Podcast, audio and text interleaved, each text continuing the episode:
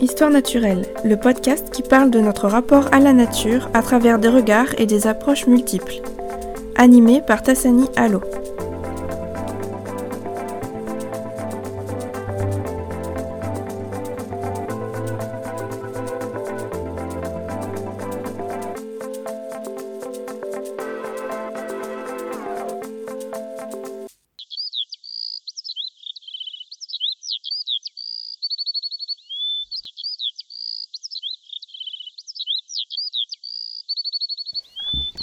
Bonjour et bienvenue dans le podcast Histoire naturelle. Aujourd'hui, dans cet épisode 21, nous accueillons Manon Raffard, doctorante, qui va se présenter.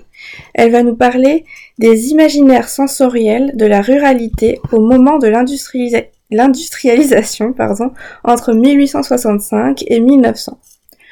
Quand nous avons préparé le podcast, Manon, tu m'as, dit que la ruralité représentait quelque chose de particulier pour toi et que tu essayais d'en parler à tes étudiants et à tes étudiantes à travers des textes.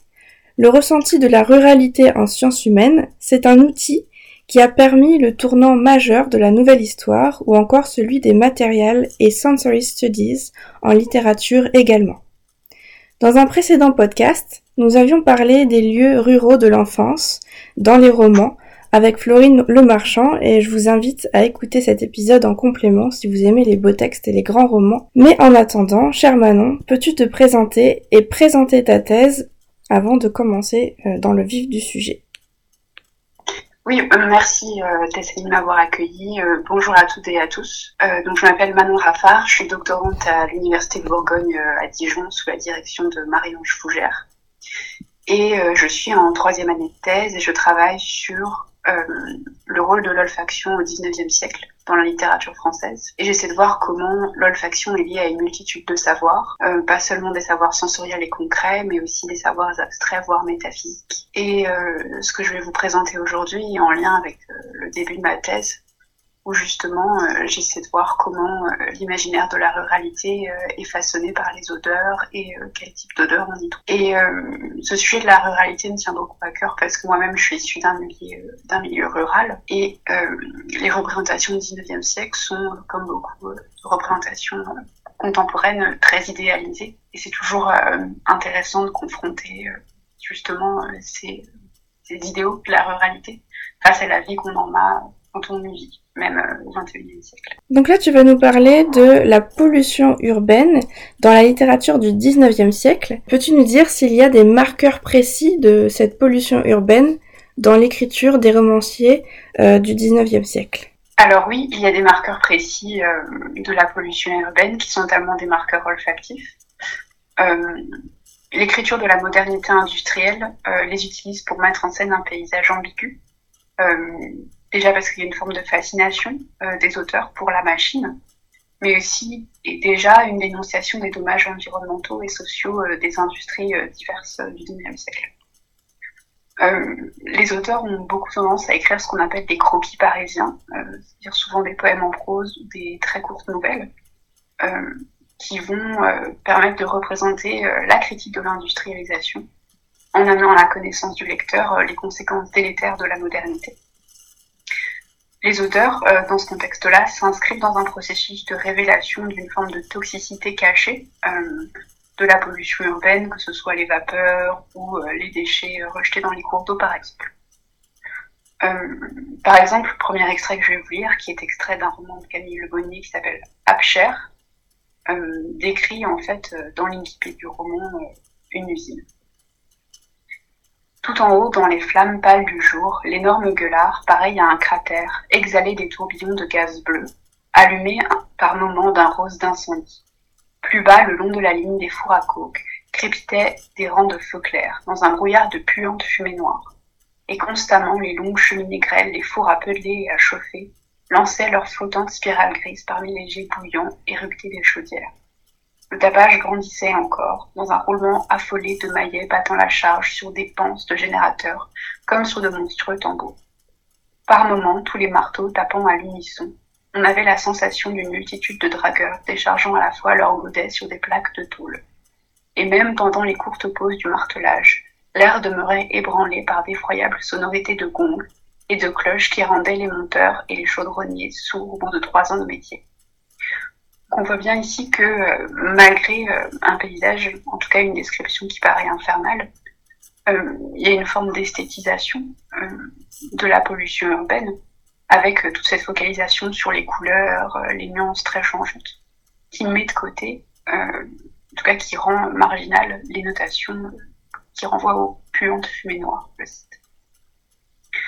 On retrouve ce genre de choses, mais de manière avec un trait beaucoup plus forcé, chez Huysmans, qui euh, déplore euh, autour de 1870 euh, le Paris perdu à cause de, des transformations urbaines qui ont lieu au moment des travaux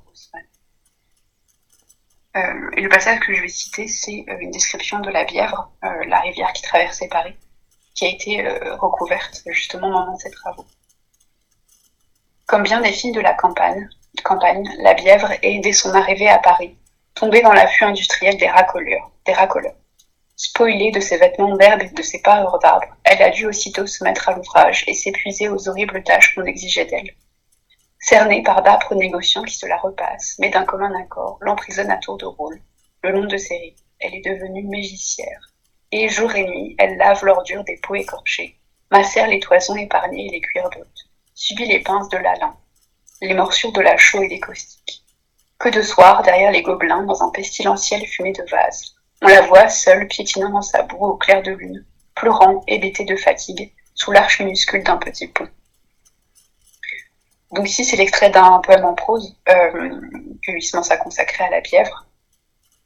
Et le texte se concentre euh, plus spécifiquement sur l'industrie du tannage des peaux, euh, plutôt que sur la blanchisserie. La Bièvre a été utilisée pour blanchir les vêtements parce que euh, le tannage est une pratique euh, industrielle particulièrement malodorante et euh, a participé presque exclusivement à la pollution des eaux de la Bièvre. ici, le fumet de vase pestilentiel s'inscrit dans une dénonciation de la pollution environnementale qui est entraînée par la surexploitation des eaux de la Bièvre à des fins économiques.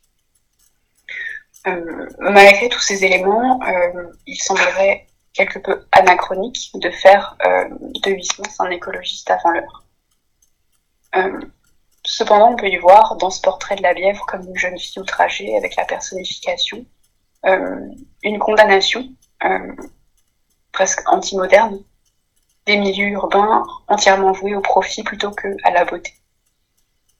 D'ailleurs, cette allégorisation est assez traditionnelle dans le sens où, euh, dans la mythologie grecque, par exemple, euh, les fleuves sont aussi euh, personnifiés. Entre l'atelier l'usine, la gare et parfois aussi le caniveau, les auteurs font du croquis parisien, un sous-genre littéraire pont à représenter la ville comme une usine à ciel ouvert. Et la représentation factive des bouleversements urbains, urbains des travaux haussmann vient illustrer des préoccupations euh, sociales plus larges, euh, notamment au regard de la déchristianisation progressive de la société française tout au long euh, de la seconde moitié du XIXe. C'est dans Les Sorvatars de Huysmans, que je cite à nouveau, que le paysage industriel va évoquer dans sa toxicité un clergé qui lui aussi est, on va dire, pollué. Je cite des traînes de mousseline noire se déchiraient là-haut avec de longs craquements. Le ciel s'étendait comme un surplis immense, couleur de scabieuse. Et les pans retroussés seraient tenus, ça et là, par des clous de feu. Une odeur de charbon brûlé, de fonte qui chauffe, de vapeur et de suie, de fumée d'eau et d'huile grasse montait. Au loin, la gare s'estompait dans une buée jaune, étoilée par des points orangés des gaz, par les lanternes blanches des voiles et célèbres. Donc ici, la famille Vatar vit à proximité d'une gare, dans la présence constante du bruit, mais aussi des particules du charbon et de la fumée des trains qui passent sous les fenêtres. Et finalement, euh, dans ce passage, il y a une juxtaposition entre l'atmosphère empoisonnée, l'atmosphère, polluée par l'odeur du charbon brûlé, et aussi euh, un imaginaire sacerdotal qui peut laisser le lecteur perplexe. Et finalement, l'animation olfactive vient résoudre cet apparent paradoxe parce que euh, la narration décrit l'odeur de la scène euh, en la décomposant. pour mettre en évidence les éléments qui la constituent et ainsi indiquer explicitement qu'elle est le produit de l'activité ferroviaire. Euh, cette odeur euh, ascendante associe implicitement et même très discrètement les vapeurs de la gare à un encens qui s'élève euh, pour rendre hommage au divin. Dans la lignée du lieu commun faisant de la gare une cathédrale des temps modernes, le ciel gâté par la lumière de la métropole devient une sorte d'évêque à demi retroussé. C'est ce qu'on voit avec toutes les références au cadre justement de la liturgie, avec le costume de l'évêque. Euh, malgré tous ces éléments presque anticléricaux, il serait, euh, au regard de la biographie de Huysmans, difficile de le taxer d'anticléricalisme. Euh, cependant, il y a quand même une manière de présenter l'industrie comme le nouveau culte, en tout cas le nouveau dieu du XIXe siècle. L'encens euh, pestilentiel de la gare n'est pas euh, tant une dénonciation des conditions de travail des cheminots, comme on pourrait le penser dans une perspective plus euh, sociologique. C'est plutôt une représentation subtile de la modernité comme un enjeu à la fois esthétique mais aussi politique. les auteurs viennent renforcer et mettre en évidence le danger représenté par la ville et l'industrie. Et dans ce contexte urbain très délétère, les odeurs deviennent monstrueuses. Dernier exemple, euh, dans la lignée de Baudelaire et peut-être aussi du Huysmans, c'est le poète belge euh, Émile Verhaeren qui met en scène la ville euh, dans les villes tentaculaires. Et il représente la ville comme une puissance envahissante, plus proche d'une pieuvre ou d'un monstre marin, qui a des connotations bien évidemment politiques. C'est ce qu'on va voir dans la pièce de clôture du recueil qui s'appelle Vers le futur, le soleil, le soleil clair ne se voit pas, bouche qu'il est de lumière, fermée par le charbon et la fumée. Un fleuve de nafte et de poids, bat les moules des pierres et les pontons de bois. Les sifflets crus des navires qui passent, hurlent la peur dans le brouillard. Un fanal vert et le regard vers l'océan et les espaces. Dehors, une lumière ouatée, trouble et rouge comme un haillon qui brûle, de réverbère en réverbère se recule. La vie avec les flots d'alcool est fermentée.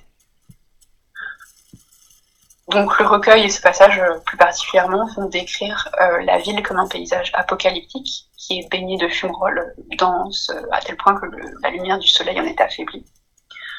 Et euh, l'atmosphère olfactive de la ville, comme chez Huysmans, est dominée par les odeurs propres aux activités industrielles, industrielles pardon, l'odeur du pétrole,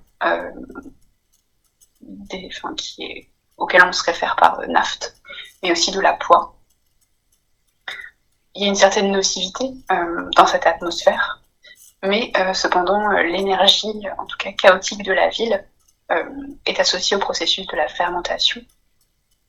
Et la ville, malgré tous les dangers et toute la laideur qu'elle comprend, est représentée presque comme un, creuset des possibles, une sorte de chaudron, prend à la métamorphose, en tout cas au changement et aux évolutions de la modernité.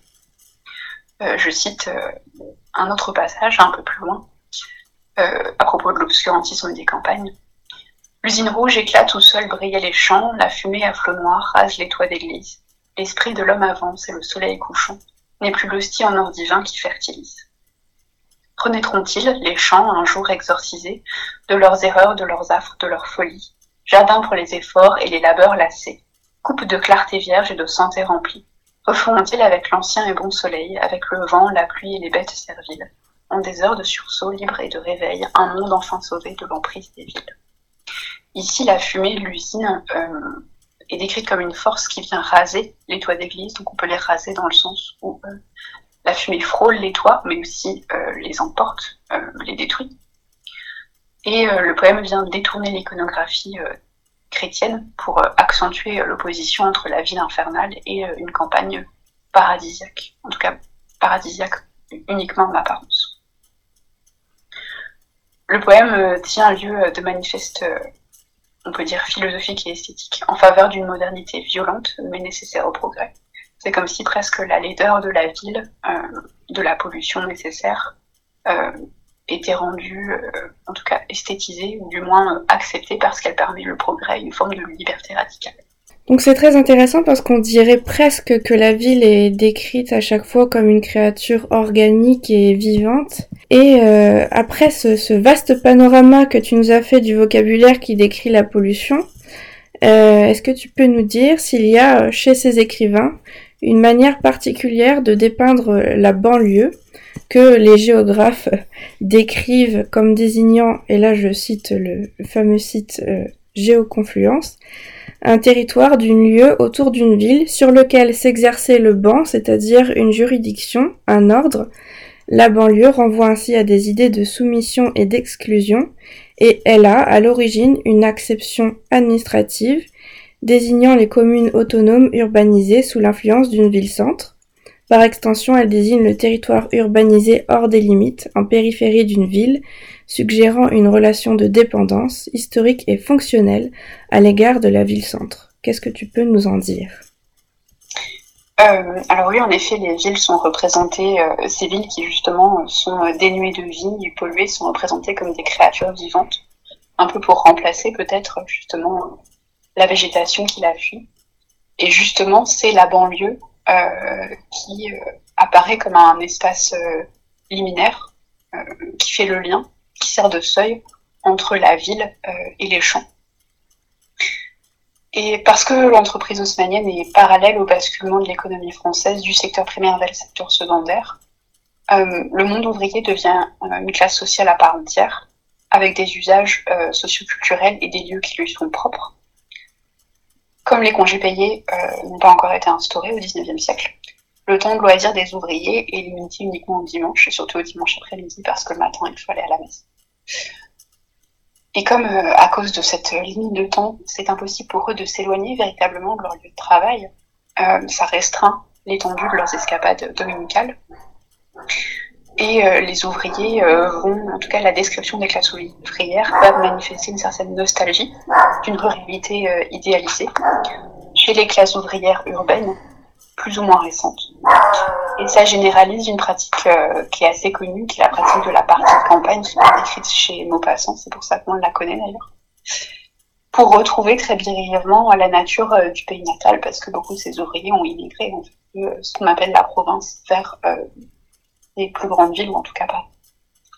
Donc les ouvriers vont se concentrer le dimanche, ou les jours fériés d'ailleurs, dans les terrains vagues, aux abords de Paris, qui sont euh, rangés sous le terme très générique de zone. Là, je vais euh, citer un passage. Alors de la gaieté s'éparpillait, en hebdomadaire jupe blanche au balançoire, tournée en robe de rayures criardes sur d'impassibles et frénétiques chevaux de bois, dans des musiques de romance, l'odeur d'ail du cervelas, la fumée du gros vin. La semaine, on pouvait assister à d'authentiques couchants, tout à fait merveilleux, où les marguerites tendres et les tessons de bouteilles jouaient fort convenablement leur rôle. Les boîtes à sardines ne manquaient pas d'emplir leur fer blanc joyeux, de joyeux et généreux soleil. Donc c'est l'extrait euh, d'un poème en prose qui s'appelle Les Terrassiers de Jean Jalbert et qui représente la classe ouvrière non pas au travail comme on pourrait s'y attendre comme on l'a vu euh, chez l'aumônier euh, tout à l'heure, dans un moment de loisir et le loisir hebdomadaire, comme le montre l'adjectif avec les jupes blanches. Ici, euh, les références aux odeurs, euh, plus particulièrement l'odeur d'ail, est prise dans un ensemble sensoriel, comme une harmonie presque, qui ne prend son sens qu'à partir du point de vue sociologique et géographique. Euh, la mention du cervelas fait allusion à une tradition gastronomique de l'Alsace, qui est une région particulièrement frappée par l'exode rural. L'odeur dénotée doit être considérée comme une partie d'un tout, tout qui est finalement l'atmosphère ou l'ambiance, pourrait-on dire, le paysage olfactif, propre au lieu de loisir des familles ouvrières. On a aussi le vin, euh, bon marché, le gros vin, je cite, mais euh, des références musicales, la musique joyeuse et sentimentale de la romance, et plus généralement des denrées euh, alimentaires faciles à transporter et à consommer. donc le cervelage dit aussi les sardines.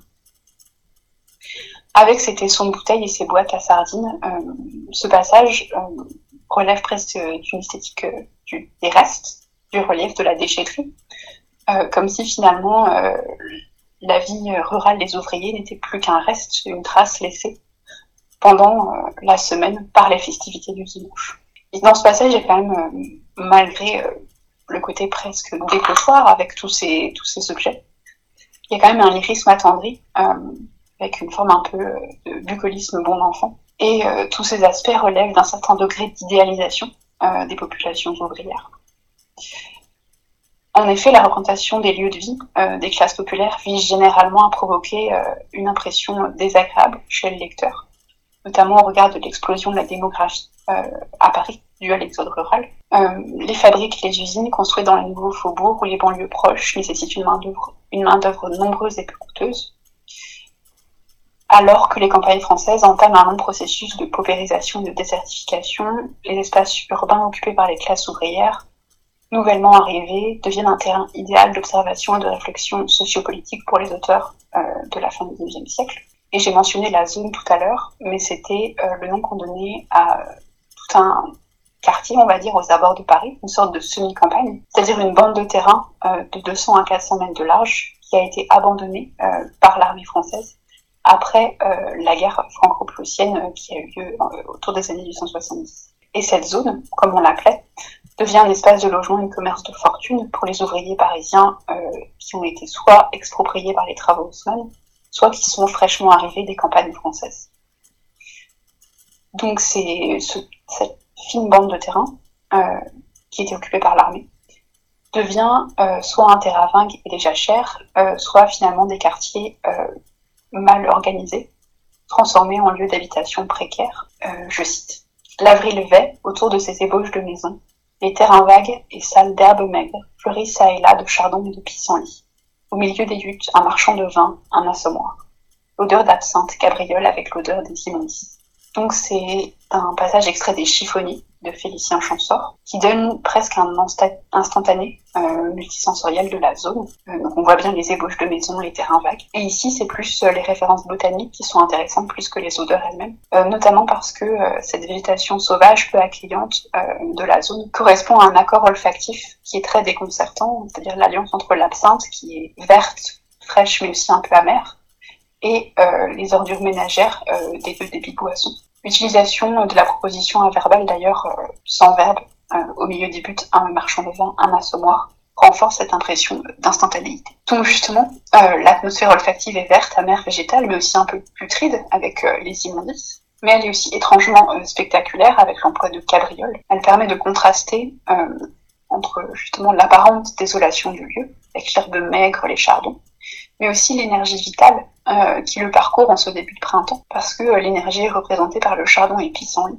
Euh, sont des plantes très humbles s'il en est, mais sont aussi des plantes emblématiques de la zone parce que c'est les premières à coloniser en fait ces zones en jachère une fois qu'elles ont été abandonnées par l'armée. Champsort, dans une certaine mesure, reprend un peu le lieu commun médiéval de la reverdie, mais sur le mode trivial voire vulgaire, pour illustrer la nature profondément interloque de la zone entre ruralité transitionnelle encore euh, un peu idéalisée, et euh, urbanité euh, populaire miséreuse, en tout cas très précaire. La représentation de ces espaces urbains interlopes n'est pas propre finalement au poème en prose, parce que c'est surtout ce genre d'exemple que j'ai utilisé jusqu'à maintenant. Dans le roman, notamment un roman des frères Goncourt qui s'appelle Germinie la Certeux, le terrain vague est aussi représenté. Je cite Il descendait, passait la porte, longeait les, débits de saucissons de Lorraine, les marchands de gaufres, les cabarets en planches, les tonnelles sans verdure, et au bois encore blanc, un pêle-mêle d'hommes, de femmes, d'enfants, mangeaient des pommes de terre frites, des moules et des crevettes, et ils arrivaient au premier champ, la première herbe vivante. Sur le bord de l'herbe, il y avait une voiture à bras, chargée de pain d'épices et de pastilles de menthe. Une marchande de coco fendait à boire sur une table dans le sillon. Étrange campagne où tout se mêlait, la fumée de la friture à la vapeur du soir, le bruit des palais d'un jeu de tonneaux au silence versé du ciel l'odeur de la poudrette à la senteur des blés verts, la barrière à l'idylle et la foire à la nature. Donc ici, il y a une multitude de références sensorielles assez proches des deux extraits vus auparavant, notamment le saucisson de Lorraine, on passe de l'Alsace à la Lorraine, pour montrer justement euh, les processus d'émigration dans la France.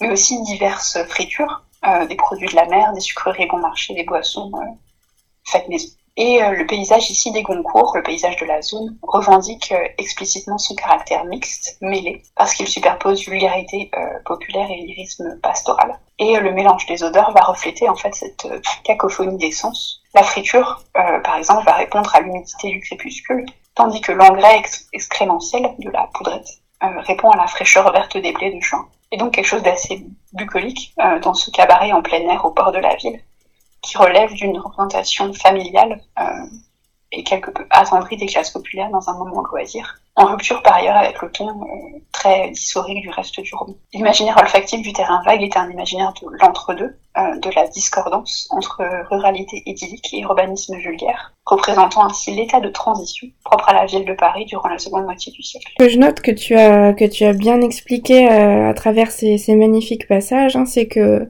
les, les odeurs sont toujours vu à partir d'un prisme toujours, un cadre euh, socio-économique, un contexte historique, et tu expliques bien que, que, la banlieue, ou alors le terrain vague, c'est toujours aussi vu à partir du prisme euh, du centre, en fait, par rapport à un centre, donc vers la marge. Et donc ça, c'est intéressant de se pencher sur les odeurs de, de la marge, parce que là, on ressent, enfin, les, les, les passages, les extraits sont vraiment très beaux et on ressent bien euh, toutes les toutes les odeurs, euh, la friture, euh, toutes ces choses. Donc c'est quelque chose qui, qui est passionnant à, à, étudier, mais qui note aussi cette, cette façon de parler d'une marge, mais de l'idéaliser. Et donc, est-ce que tu pourrais nous dire, nous parler de cette ruralité fantasmée, de l'idéal bucolique, et quelle est cette vision idyllique d'un espace champêtre, voire idéalisé, voire artificialisé, si je puis dire, par les urbains? Euh, oui, c'est exactement ça, un regard en fait d'un centre vers une marche, comme tu l'as dit. Parce que finalement, euh, les auteurs euh, eux-mêmes ne sont pas concernés en fait par ces conditions de vie. en tout cas, ils les voient comme une curiosité en tant qu'observateurs. Et le regard qu'on porte à cette époque sur la ruralité, c'est vraiment un regard de l'extérieur. Et d'ailleurs, plus le regard est idéalisant, plus on sent qu'il n'y a pas vraiment la présence en fait des contraintes de la ruralité, en tout cas s'il y a des contraintes, elles sont passées sous silence par les auteurs, parce qu'ils ou elles viennent euh, d'un milieu où ils ne sont pas concernés par ces contraintes. Euh, une éducation, euh, en tout cas relativement élitiste et accès à des conditions de vie privilégiées. Il y a donc en fait, comme tu l'as dit, cet idéal champêtre qui est en rupture par rapport avec les véritables conditions de vie des populations rurales on va dire, euh, moyenne à l'époque. Donc le monde rural est un enjeu primordial euh, du point de vue politique, tant il est idéalisé. En parallèle des processus d'urbanisation et d'industrialisation euh, que j'ai déjà mentionné, la ruralité littéraire est sujette donc à un long travail d'idéalisation artistique qui passe sous silence euh, les aspects les plus euh, difficiles, les plus dysphoriques de la vie paysanne. Et on retrouve surtout ça dans un roman de George Sand qui s'appelle Monsieur Sylvestre, qui a été publié en 1865. Et euh, cette représentation de la ruralité tend à l'idéalisation d'un mode de vie simple et d'un environnement propre à la faune et à la flore de l'Europe occidentale tempérée. Donc ici, puisque c'est George Sand, c'est la géographie du Berry. Je cite quelles belles fleurs il y avait là sur les pentes sableuses, des digétales, des orchidées, des parisettes, des jacobées et des graminées. Les arbres n'étaient pas mutilés, les fleurs n'étaient pas foulées aux pieds, il y avait un torrent étroit, cristallin, tour à tour impétueux et caressant, bondissant en cascatelle ou endormi parmi les herbes, ou babillant sur les cailloux. Il y avait de jeunes bouleaux en robe de satin blanc et de vieux chênes aux bras étendus, tout couverts de mousse blonde. Je crois avoir aperçu des chevreuils qui ne fuyaient pas, des et des faisans. Donc ici, la représentation du terroir du Berry est assez euh, quand même précise et euh, on va dire juste par bien des aspects. On a un territoire sablonneux avec des alluvions, alluvions pardon, anciens cours d'eau. C'est une vallée fertile. On a aussi une nature assez variée, l'utilisation des noms communs, euh, les parisettes, les graminées, les jacobées. Un certain réalisme botanique, euh, vu qu'on a des plantes de sous-bois clair, mais aussi une syntaxe qui est très expressive et admirative, euh, malgré l'apparente trivialité, en tout cas euh, l'aspect commun presque du paysage. on nous présente ici une nature qui est inaltérée par les activités humaines, on nous dit que les arbres ne sont pas mutilés, les fleurs pas foulées aux pieds, qui montre bien que la personnification de la nature ici permet de présenter l'humanité, en tout cas la présence de l'humanité, comme quelque chose de violent, ou en tout cas qui blesse euh, le monde qui l'entoure. Euh, dans ce roman, il y a aussi une personnification euh, du torrent, comme on l'a vu chez Lucinante avec la Bièvre un peu plus tôt. Je cite. Il y avait un torrent étroit, cristallin, tour à tour impétueux et caressant, bondissant en cascatelle, ou endormi parmi les herbes, ou babillant sur les cailloux. Il n'était pas emprisonné par les écluses, ni souillé par les détritus des usines. À vrai dire, il n'y avait pas d'usine, et je n'ai pas aperçu d'habitation. Sans doute elles étaient cachées pour ne pas gâter l'agreste physionomie du bravin. Et si l'industrie régnait sur ce monde paisible, elle se tenait à distance, respectant les sanctuaires de la nature, et conservant avec amour ses grâces et ses splendeurs, comme nous respectons aujourd'hui ces jardins paysagers que l'on crée pour remplacer et reconstruire artificiellement la nature qui s'en va. C'était bien agréable, je vous assure, le jardin naturel que j'ai entrevu. Donc ici, on a encore euh, cette vision euh, finalement mythologique euh, du cours d'eau et de la nature comme une allégorie. On a une nature sanctuarisée qui est préservée de la modernité et qui rapproche en fait ce paysage des jardins paysagers, c'est-à-dire les jardins paysagers à l'anglaise, dans une idéologie qui est assez proche de l'équivalent qu'on a maintenant des réserves naturelles modernes. Une forme de conscience chez Georges Sand, du moins dans ce texte-là, bien avant l'heure, euh, du besoin de conserver et préserver les espaces naturels les plus emblématiques, euh, les plus beaux, les plus chéris, sans pour autant que les critères qui justifient cette préservation, ce privilège, soient explicités. C'est-à-dire quels lieux on préserve euh, et quels lieux on ne préserve pas. Et ici, dans ce passage, ce qui est quand même très curieux, c'est qu'on assume pleinement, ou alors on n'a pas conscience, je sais pas vraiment, euh, le critère esthétique pour euh, préserver ce paysage-là, notamment parce qu'on dit l'agreste physionomie du ravin, c'est-à-dire que le paysage est d'une telle beauté qu'il mérite d'être préservé, d'être conservé, alors que c'est pas forcément justifié du point de vue environnemental de préserver le paysage le plus beau. Donc c'est ce qui est curieux dans ce passage, c'est que finalement la préservation du, de la ruralité, dans cet état idéal, dans cet état rêvé, se fait selon des critères esthétiques qui sont ceux en fait des justement des élites urbaines qui sont les critères justement des bucoliques antiques ou en tout cas euh, de quelque chose qui relève de l'art, c'est-à-dire du jardin et pas euh, d'une nature euh, on va dire vivante et désordonnée. Mm. Oui, c'est vrai qu'on a, on remarque chez Georges Sand qu'il y a quand même une description de la rusticité euh, avec une forme, une forme esthétique euh, qui, qui, qui décrit euh, une, sa réalité de la nature. Et d'un autre côté, on voit ce que tu expliques bien, une forme de, de paganisation de la nature avec un retour à, une, une, mythologie mais plus du tout ce que, ce que moi j'ai pu constater dans des textes du 16e, 17e siècle où la nature est, et le jardin justement euh, ordonné, mais euh, selon euh, la chrétienté en fait. Donc ce caractère esthétisant dont, dont, fait preuve l'artiste écrivain, est-ce qu'il s'en empare pour suggérer qu'il est conscient de l'effet de l'industrialisation sur son environnement? Personnellement, je pense pas que ce soit vraiment, en tout cas, une, une question, en tout cas que le regard esthétisant le regard artiste soit vraiment en lien avec euh, l'industrialisation. Euh, c'est plutôt finalement euh, une manière de de rendre la ruralité acceptable ou en tout cas en tout cas lisible ou regardable, même si c'était un peu, un peu disgracieux l'emploi, pour les urbains, en tout cas pour le lecteur. Finalement, cette nature, elle est perçue. il faut voir qu'elle est représentée à travers un filtre qui est le regard du narrateur euh, qui est en général euh, éduqué et qui du coup voit les paysages naturels via son éducation, qui a un peu tendance en fait à, voir des tableaux avant de voir, euh, avant de voir la nature telle qu'elle est. Par exemple, Sand a fait des aquarelles qui sont très proches de ce qu'on a vu là. Il y a une forte influence finalement du romantisme. j'ai déjà parlé un peu plus haut. ah oui, j'ai déjà cité. Il y a des jeunes boulots en robe de satin blanc et des vieux chênes aux bras étendus couverts de mousse blonde. Euh, et un peu plus loin dans le texte, elle dit aussi Il y a sur nos collines d'épaisses brumes gris de perles qui descendent jusqu'au niveau de la plaine, effaçant, avalant, pour ainsi dire, les rochers, les arbres et les villages.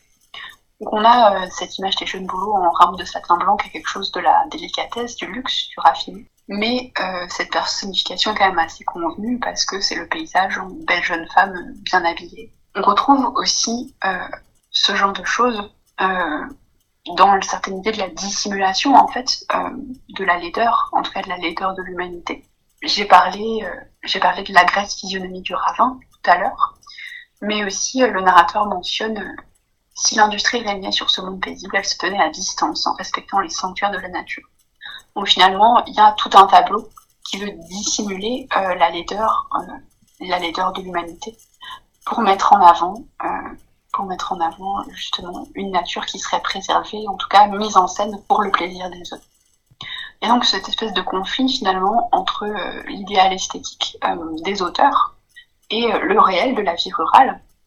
Et on voit ça notamment dans un texte encore des Goncourt qui s'appelle Manel Salomon, à travers le projet esthétique d'un peintre qui s'appelle Cresson. Je cite Il avait été au premier champ, à la première herbe, à la première eau Et là, toute la nature lui était apparue lui avait parlé. En regardant naïvement et religieusement, en l'air et à ses pieds, à quelques pas d'un faubourg et d'une barrière, il avait trouvé sa vocation et son talent. Dans la campagne commune, vulgaire, méprisée du rayon de la grande ville, il avait découvert la campagne.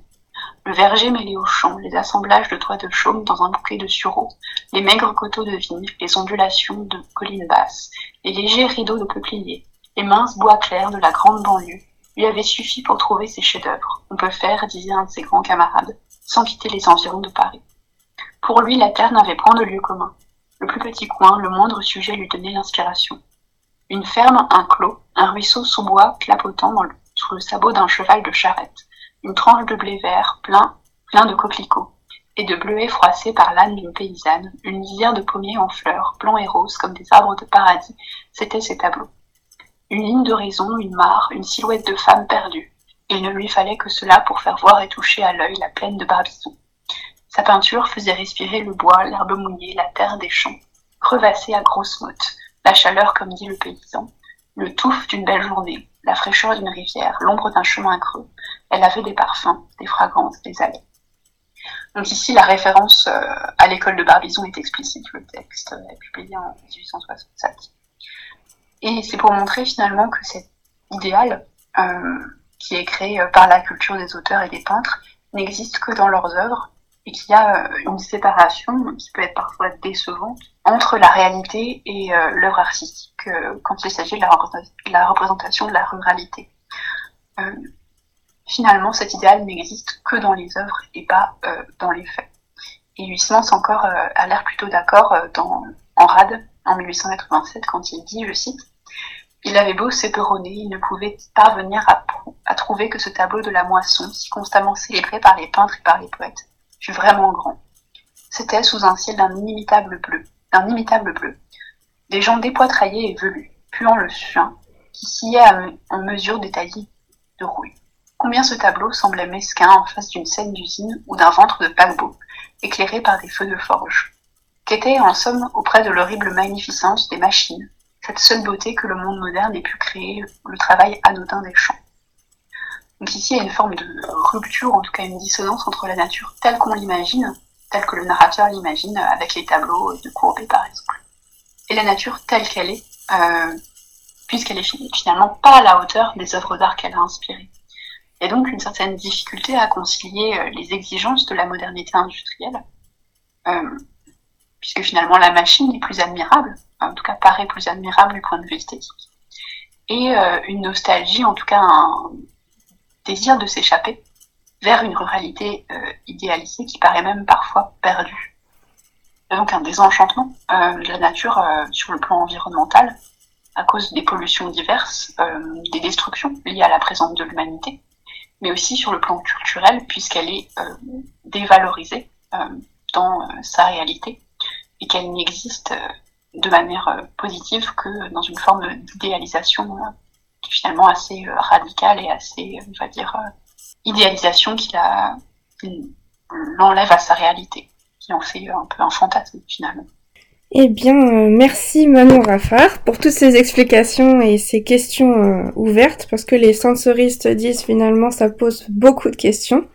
Et c'est aussi l'occasion de se mettre à la place des personnes euh, concernées, comme celles que tu, que tu as citées, qui décrivent si bien leur univers champêtre.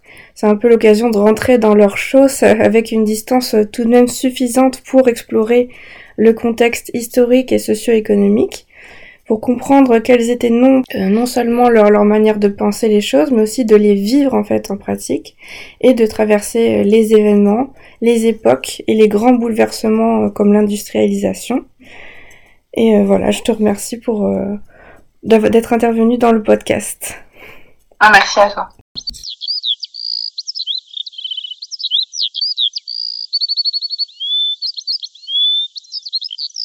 Merci d'avoir écouté cet épisode du podcast Histoire naturelle.